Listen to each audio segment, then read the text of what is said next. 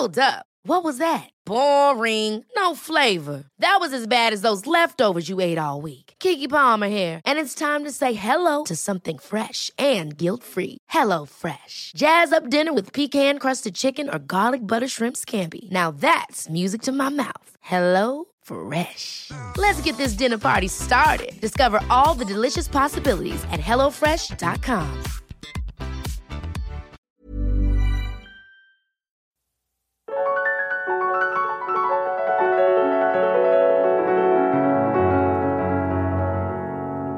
Bonjour à tous et bienvenue dans Alors c'est pour bientôt, le podcast qui libère la parole autour de l'accès à la parentalité. Moi c'est Anne Fleur, la créatrice du podcast, et je suis ravie de vous retrouver pour cet épisode court. Alors ce matin, en scrollant sur mon feed Instagram, comme je le fais beaucoup trop souvent, j'en suis tout à fait consciente et je l'avoue, je suis tombée sur la pétition que Sophie, ma copine podcasteuse du podcast Au revoir, avait postée sur son compte Instagram.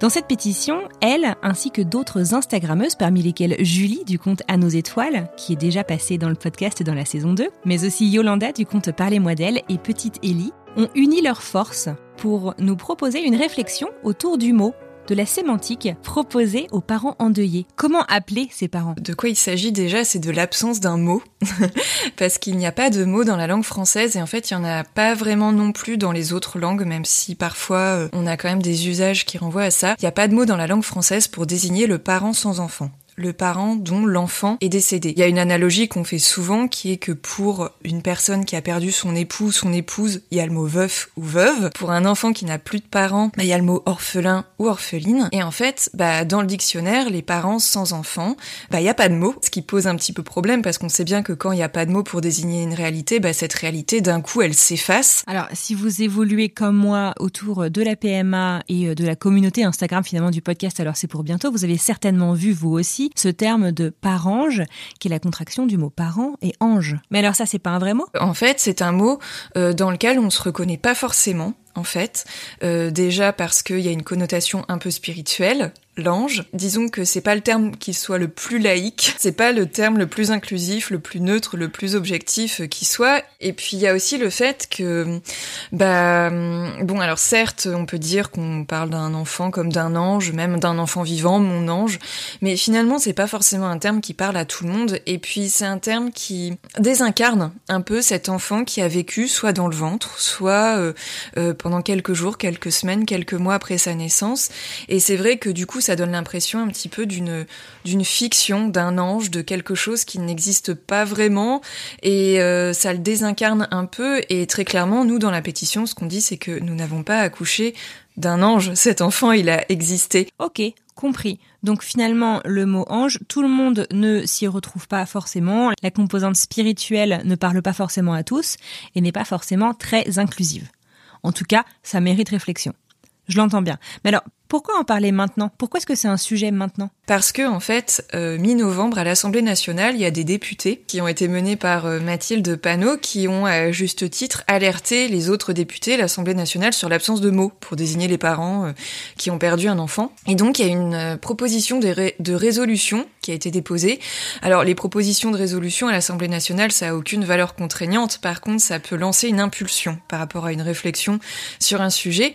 Et donc l'idée, c'était que le mot parange euh, soit enfin reconnu par l'administration, par l'Académie française, qu'il rentre dans le dictionnaire et qu'il désigne tous les parents qui ont perdu un enfant, qu'il s'agisse de deuil périnatal ou qu'il s'agisse d'un enfant au sens filial du terme, euh, qui soit décédé durant son enfance ou même à l'âge adulte. En fait, l'idée, ce serait de rassembler tous les parents endeuillés derrière ce mot de parange. Et de fait, c'est vrai que c'est un mot dans lequel bah, beaucoup de parents se reconnaissent, mais euh, on a un petit peu posé la question à nos abonnés euh, sur Instagram, Julie, moi, mais aussi d'autres personnes qui ont co-signé la tribune, et on s'est rendu compte que bah n'y avait pas de consensus en fait autour de ce mot. C'est pour ça qu'on a décidé de lancer une pétition parce qu'on s'est dit, bah, quitte à ce qu'il y ait une meilleure reconnaissance du deuil périnatal et du deuil parental, quitte à ce qu'on veuille réfléchir euh, à ça, eh bien, lançons une grande concertation avec euh, bah, l'Académie française, les pouvoirs publics, les linguistes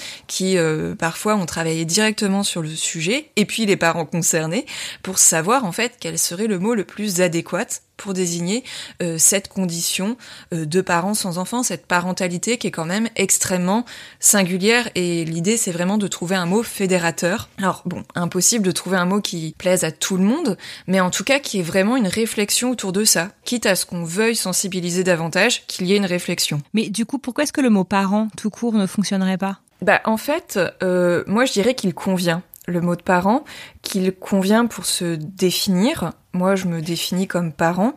Euh, moi, il faut savoir que quand j'ai perdu ma première fille, euh, j'avais, je pense, comme beaucoup de, parents euh, euh, qui ont vécu un deuil périnatal, une sorte de déficit de légitimité. Comment me définir comme parent dans la sphère publique alors que j'avais pas d'enfant vivant dans les bras? Voilà, j'étais fatiguée d'avance de devoir expliquer la situation aux personnes à qui je dirais ça. Et en même temps, le mot parange, je me l'appropriais absolument pas, je me reconnaissais pas dedans.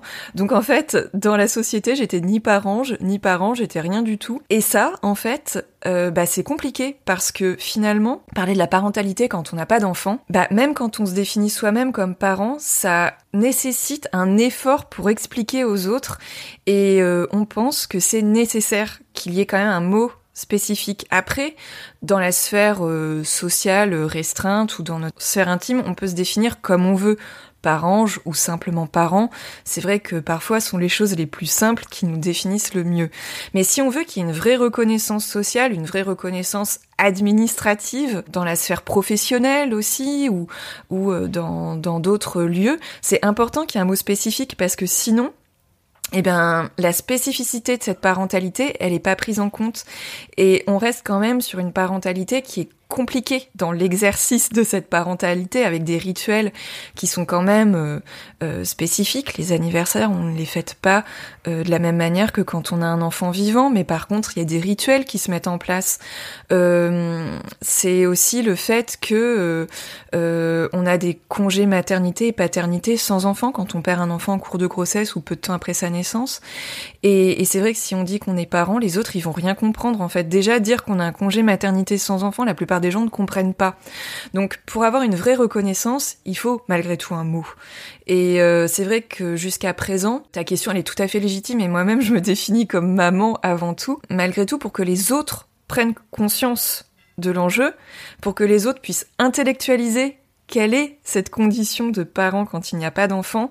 Un mot, ça paraît indispensable parce que jusqu'à présent, le mot parent, il existe, mais personne s'en empare et euh, la plupart des gens ne comprennent pas comment on peut être parent quand on n'a plus d'enfant, en tout cas quand l'enfant n'a pas vécu ou très peu. Donc il y a quand même un gros vide sémantique qui correspond en plus à un tabou, à un phénomène qui est quand même très largement encore occulté.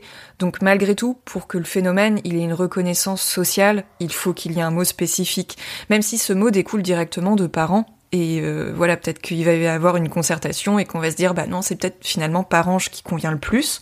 Pourquoi pas? Moi, je suis pas contre. Mais voilà, la concertation, elle est importante. Et c'est vrai que trouver une expression ou un mot spécifique qui n'efface pas la parentalité en tant que telle, c'est important en fait. Donc on comprend bien pourquoi le mot parent peut être trop spécifique et pas assez inclusif, alors que le mot parent n'est pas assez spécifique quant à lui.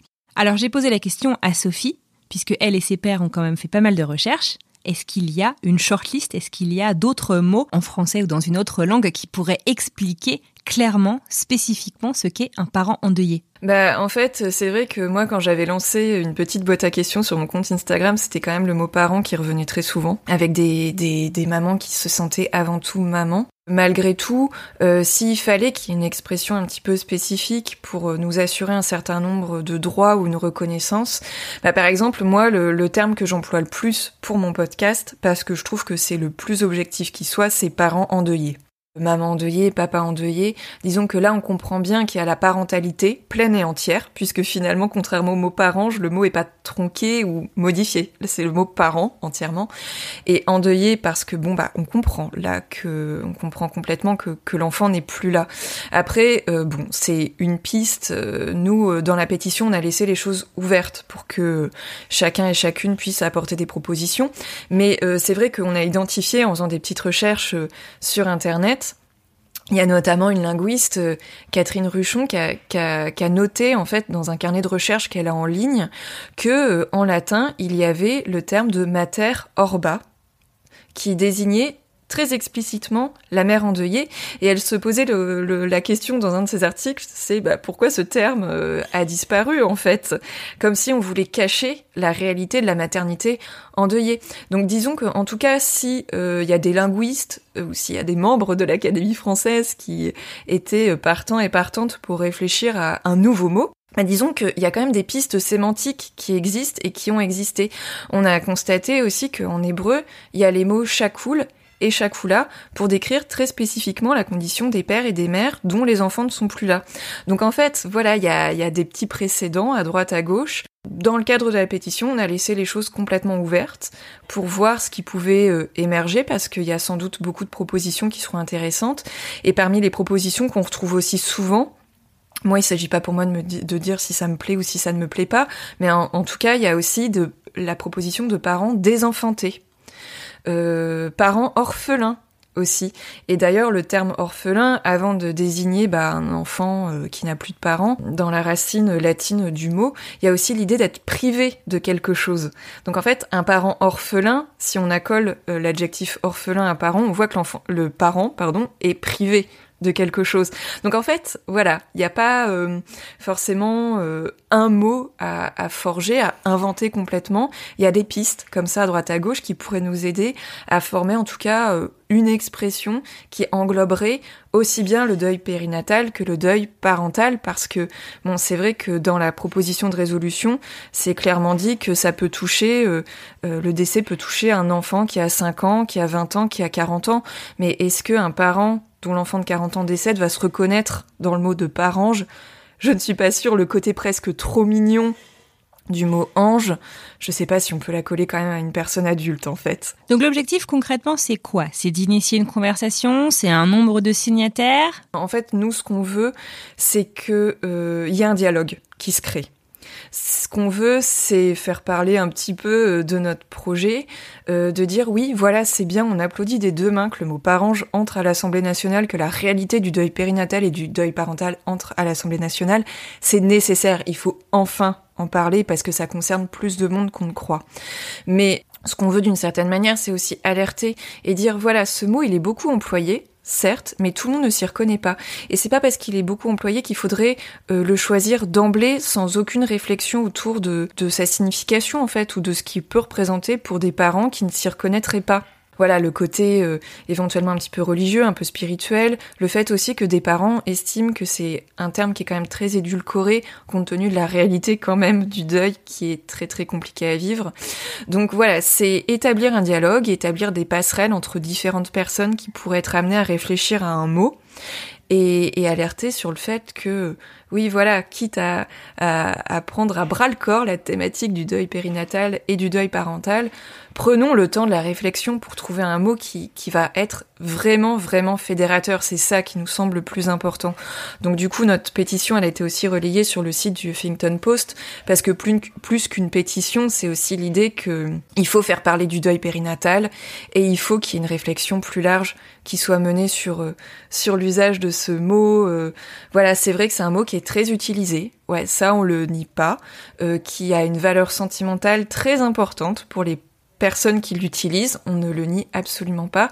Mais voilà, il faudrait peut-être aller regarder au-delà de ce mot et essayer vraiment de, qu'un dialogue se mette en place pour trouver quelque chose qui rassemble vraiment tous les parents qui ont perdu un enfant, quel que soit l'âge de l'enfant, qu'il soit à peine né, s'il allait naître aussi, si c'est en cours de grossesse, ou euh, qu'il soit euh, adulte. Si cette démarche vous parle et que vous voulez soutenir le projet de Sophie et de ses co-autrices, je vous invite à signer la pétition qui se trouve sur change.org. Je vous mets le lien dans la description de l'épisode. Le lien est également disponible dans la bio de ces quatre autrices et je vous les mets également dans les notes de l'épisode. Euh, parce que c'est un vrai travail d'équipe, hein. ça c'est assez incontestable. Donc c'est avec Julie qui a le compte À nos étoiles, qui est donc euh, Julie qui est passée dans un de tes épisodes justement, avec Yolanda du compte Parlez-moi d'elle, avec euh, Marie du compte Élie Petite Étoile, avec Pauline du compte 9 mois 9 jours et avec Mathilde du compte Mais presque rien.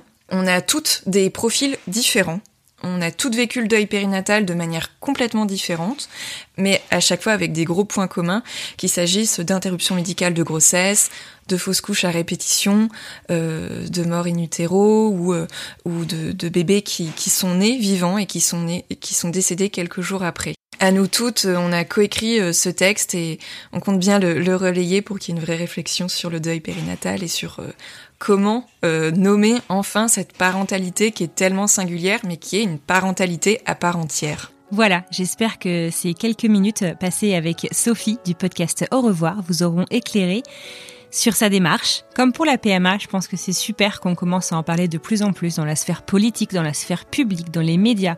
C'est super, c'est un grand grand pas en avant. Mais puisqu'on se pose les questions, eh ben autant s'assurer qu'on laisse personne sur le côté. Alors pour ça, j'applaudis l'initiative de ces comptes Instagram de ces femmes qui sont passées par le deuil périnatal et qui mènent clairement ce combat de front avec talent. Bravo les filles, on est avec vous. Bonne journée à tous.